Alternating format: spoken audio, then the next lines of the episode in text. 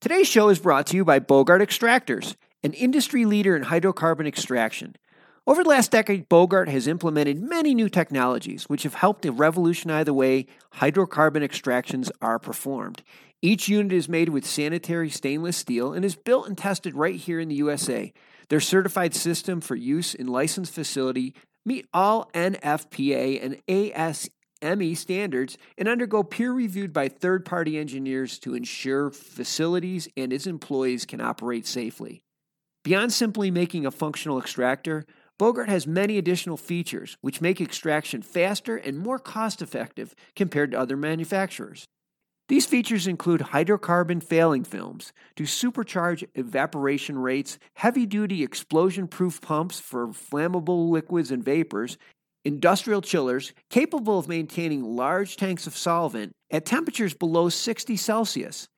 They also offer extensive tech support and consultation services, so, whether you need to set up an extraction lab from scratch or you just need some replacement gaskets, give them a call at 855 553 3887 or check out their website at www.bogart.com. Welcome to the Hemp Show, the show that gives you access to the world of wholesale hemp, from raw materials to finished goods and everything in between. I'm your host, Mark Rostelli.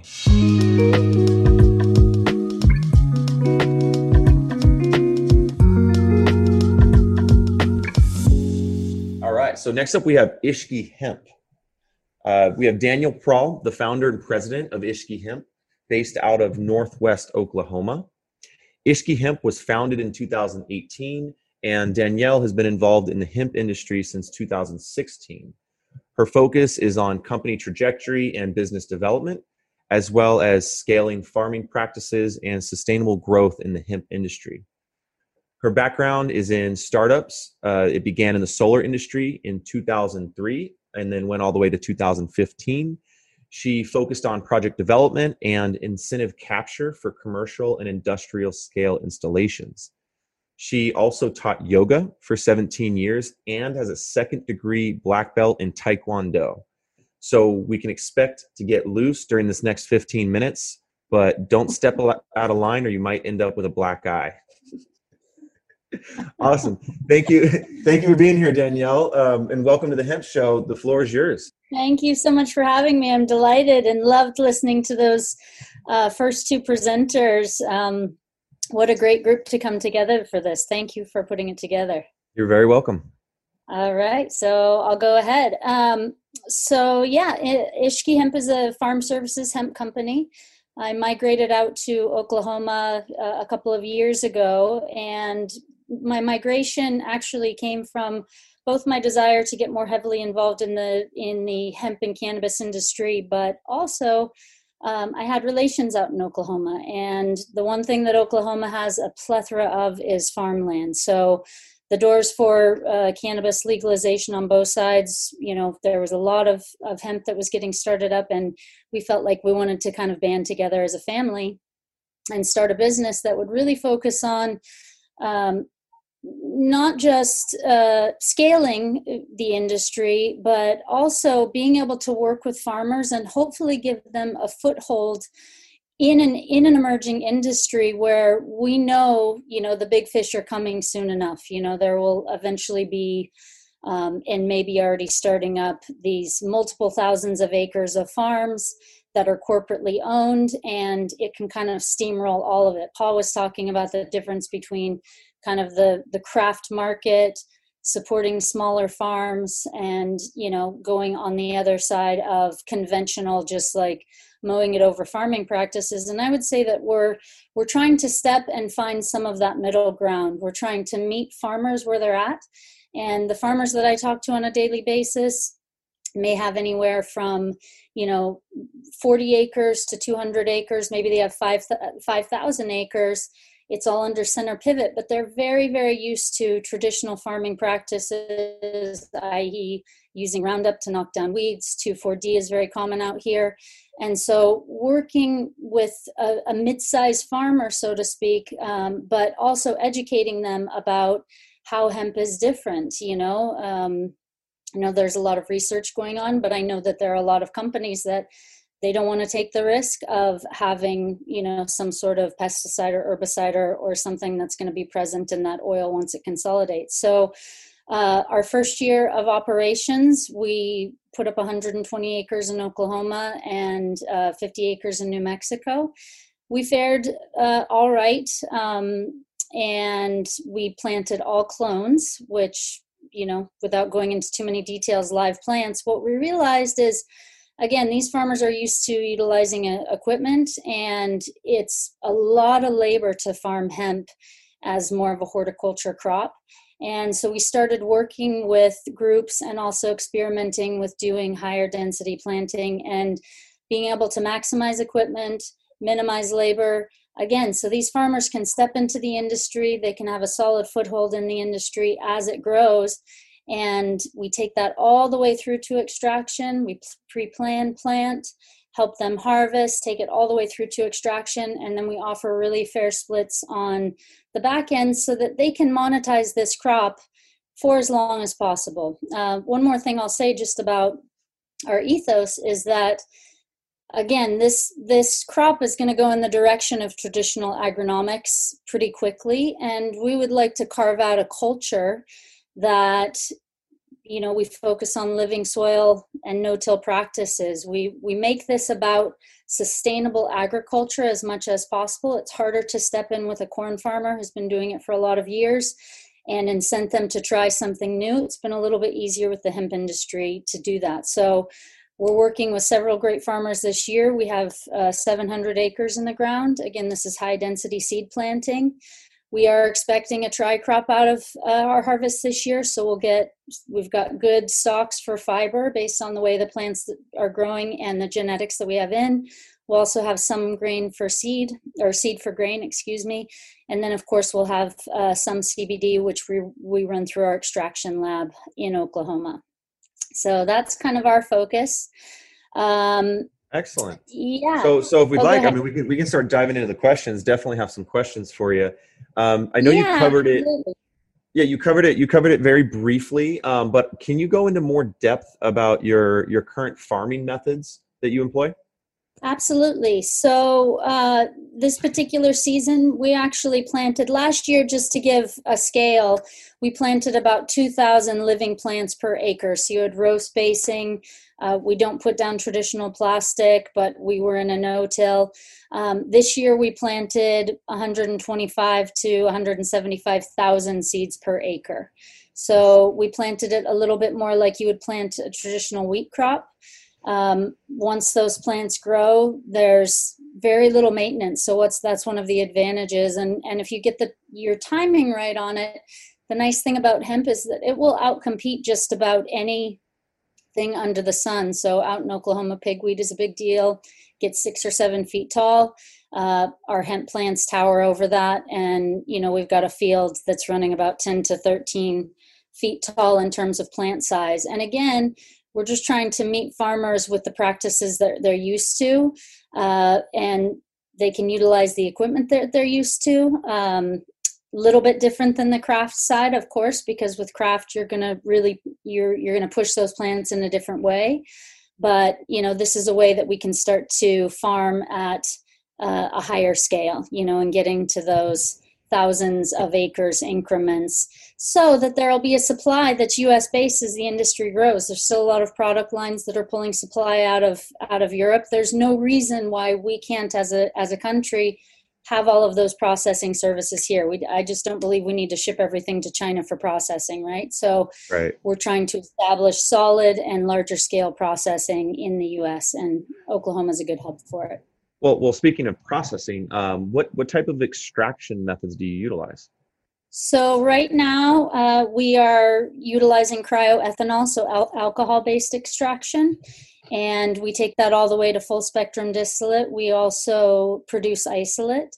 Uh, coming soon will be THC free distillate. I think you know they they touched on the previous two groups just the obstacles with DEA rulings and the FDA rules that are coming out. Um, so we're just we're trying to preemptively get set up for those. So THC free will be coming, and we're also in the process of getting our uh, good manufacturing practices certification. So quality control is a very big deal in this industry. Um, I understand why there were a lot of products that didn't pass kind of anonymous testing, if you will. And with the FDA regulations coming, we just want to make sure that everything from chain of custody uh, to you know out external testing independent lab testing we've got all of our ducks in a row to put out a good clean high quality product for wholesale to the marketplace The O'Cannabiz Conference and Expo returns to Toronto June 1st through the 3rd, and there are still good booth locations available. This exciting event is free for cannabis retailers and will feature Tommy Chong receiving a Lifetime Achievement Award at the O'Cannabiz Industry Awards. For more information about exhibiting or to register to attend, go to ocannabiz.com. That's O C A N N A B I Z.com. Excellent. So, so uh, within that, you mentioned the the DEA rule with the USDA. Um, now, how specifically, or, or is it affecting you and your business in specific ways? Like, what obstacles are you kind of seeing on the horizon with that? Well, you know, it's funny. I would like to connect with FIDE, the the the FIDE Freight that just was speaking, but oh, I'll definitely get you guys connected. Rules, yeah. the way the DEA rules are currently written, um, full spectrum distillate without remediation of THC may be problematic to ship over uh, over state boundaries, and so we just we want to look at that and make sure that again we're talking to the right people. We have the right protections in place. We we're we're wanting to do it the right way. And some of the rules that come down don't necessarily support the industry is the way i feel we need that to be supported. I mean the last thing i want to do is have to tangle with the dea for anything when we do everything under license in the state. You know all of our genetics are legal by standards. We get all of the state testing. So just those kinds of complications, figuring out how to fit into the box of, of, of rules that they put in front of us. THC free and isolate may be the direction that we go primarily just to mitigate the risk of that. Excellent. It's almost like you're playing a game of dodgeball. They keep throwing new new balls at you. They just come out of nowhere. yeah, but, exactly. I mean, when I read it, I was like, this doesn't really make logical sense. But you know, law's not always based on logic, I guess. So we, we uh, especially in the cannabis and hemp industry. I mean, for everybody right. that's been in these industries for a long time, we know that in many cases it's not logical. Um, all right. So next up here, I got another question for you. Uh, where do you see the hemp industry? You know, being being a farmer, um, you know, farming at scale. Where do you see the hemp industry progressing over the next two to three years? Uh, and Paul touched on this. I really think there's going to be a, a segment where there's going to be a side that is really strictly craft, specialty genetics, you know, high concentrations of cer- certain cannabinoids or certain terpene profiles that are processed for very specific applications. And then there's going to be this whole other side that is going to go the, the direction of traditional uh, uh, agronomy and large scale farming practices for you know just the litany of if coca-cola puts out a cbd water those sorts of things you know these larger scale companies that are going to come in and they're going to be consuming the product at a much larger scale right now. So we have the opportunity to do a lot of as much as we can get the word out there about you know customer education for what they actually are consuming. I think fda regulation is going to help us in the big picture because again there's going to be just more marketing and more information that goes out about cbd but i also am hoping that we have a really solid foothold of you know a culture that goes into it that makes it so the the ways that we're the things that we're educating the audience about also are heard in that particular noise that the more specific medicinal benefits are met the the the benefit of the terpenes or adding terpenes any of those kinds of things that it does maintain some sort of medicinal quality and doesn't get diluted out too much just in the desire to sell the next pop- popular product. You know i believe in cannabis and all of its medicinal properties. I believe in it as a, a, plant that can produce just about anything under the sun plastics sugars biofuels you know it could go on and on. But um, I, I, do see it going into a very large scale. And i think it's the biggest thing that's happened in traditional agriculture you know maybe since soybeans or maybe since the industrial revolution. I don't know. This is this plant will change the face of farming in a lot of ways. Right. Um, I, I, think so i think you share that belief. i think you share that belief with a lot of the people that are uh, attending attending this uh, hemp show today. Now I, we got a little yeah. bit of time left so got time okay. for just one more question. Uh, this is actually a question from me um, i'm curious as a as a uh, a second degree black belt in Taekwondo, you can definitely kick my butt. But um, I'm curious to know what type of products you prefer um, as an athlete. I mean, especially doing Taekwondo, I'm sure you get you get some injuries here and there and have some ailments that you treat with these type of products. Absolutely. So my sister, who's also involved in the in the company, um, I like heavier doses of CBD. I find uh, CBD with a little bit of the full spectrum, with a little bit of THC. Um, that's kind of my sweet spot. Um, I don't consume it as much during the day. It'll be smaller dosages during the day. But I feel like adding some additional essential oils and terpene profiles specific to either nerve relief for topicals um, so we're working with two different formulations one that's very specific to um, assisting with nerve pain of any sort, and then one that's very specific to muscle pain. So just divvying up how it can affect those soft tissues, and then really seeing where there's a sweet spot with a little bit of THC goes a long way to help. Um, some people are more sensitive to that, you know, so just figuring out where people can consume a little bit of both. I'm a big believer in the entourage effect. I think as a full spectrum product with terpenes, it does best mm. for people. I, so I'm definitely with you. I do you have bumps and bruises quite often, quite um, often. I, am definitely yeah. with you there. I, I, I myself prefer the combo. Uh, but thank you for joining us today, Danielle. Um, if you're interested in connecting with Danielle or Ishki Hemp, please add them to your network on CanTrade. Uh, you can also place orders directly or ask questions from the Ishki Hemp wholesale menu posted in the webinar chat and on the trade floor feed. Thank you very much. And once again, I mean, I hope to see you again soon, and, and maybe I'll make it out to Oklahoma in the near future. That'd be wonderful. All are welcome to visit. And if I can support anyone on the platform, please just reach out.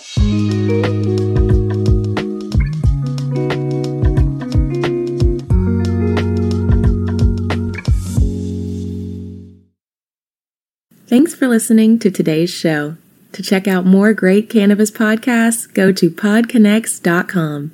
Here's a preview of one of our other shows. Are you looking for the next great cannabis business to invest in? Then you need to check out the MJ Bulls podcast. Hi, I'm Dan Humiston. Join me each week as I speak to both cannabis entrepreneurs who are raising capital and cannabis investors who are investing capital our 10 minute episodes are perfect for the busy investor. Start listening to the MJ Bulls podcast today, wherever you listen to podcasts, and who knows, maybe you'll discover the next cannabis unicorn.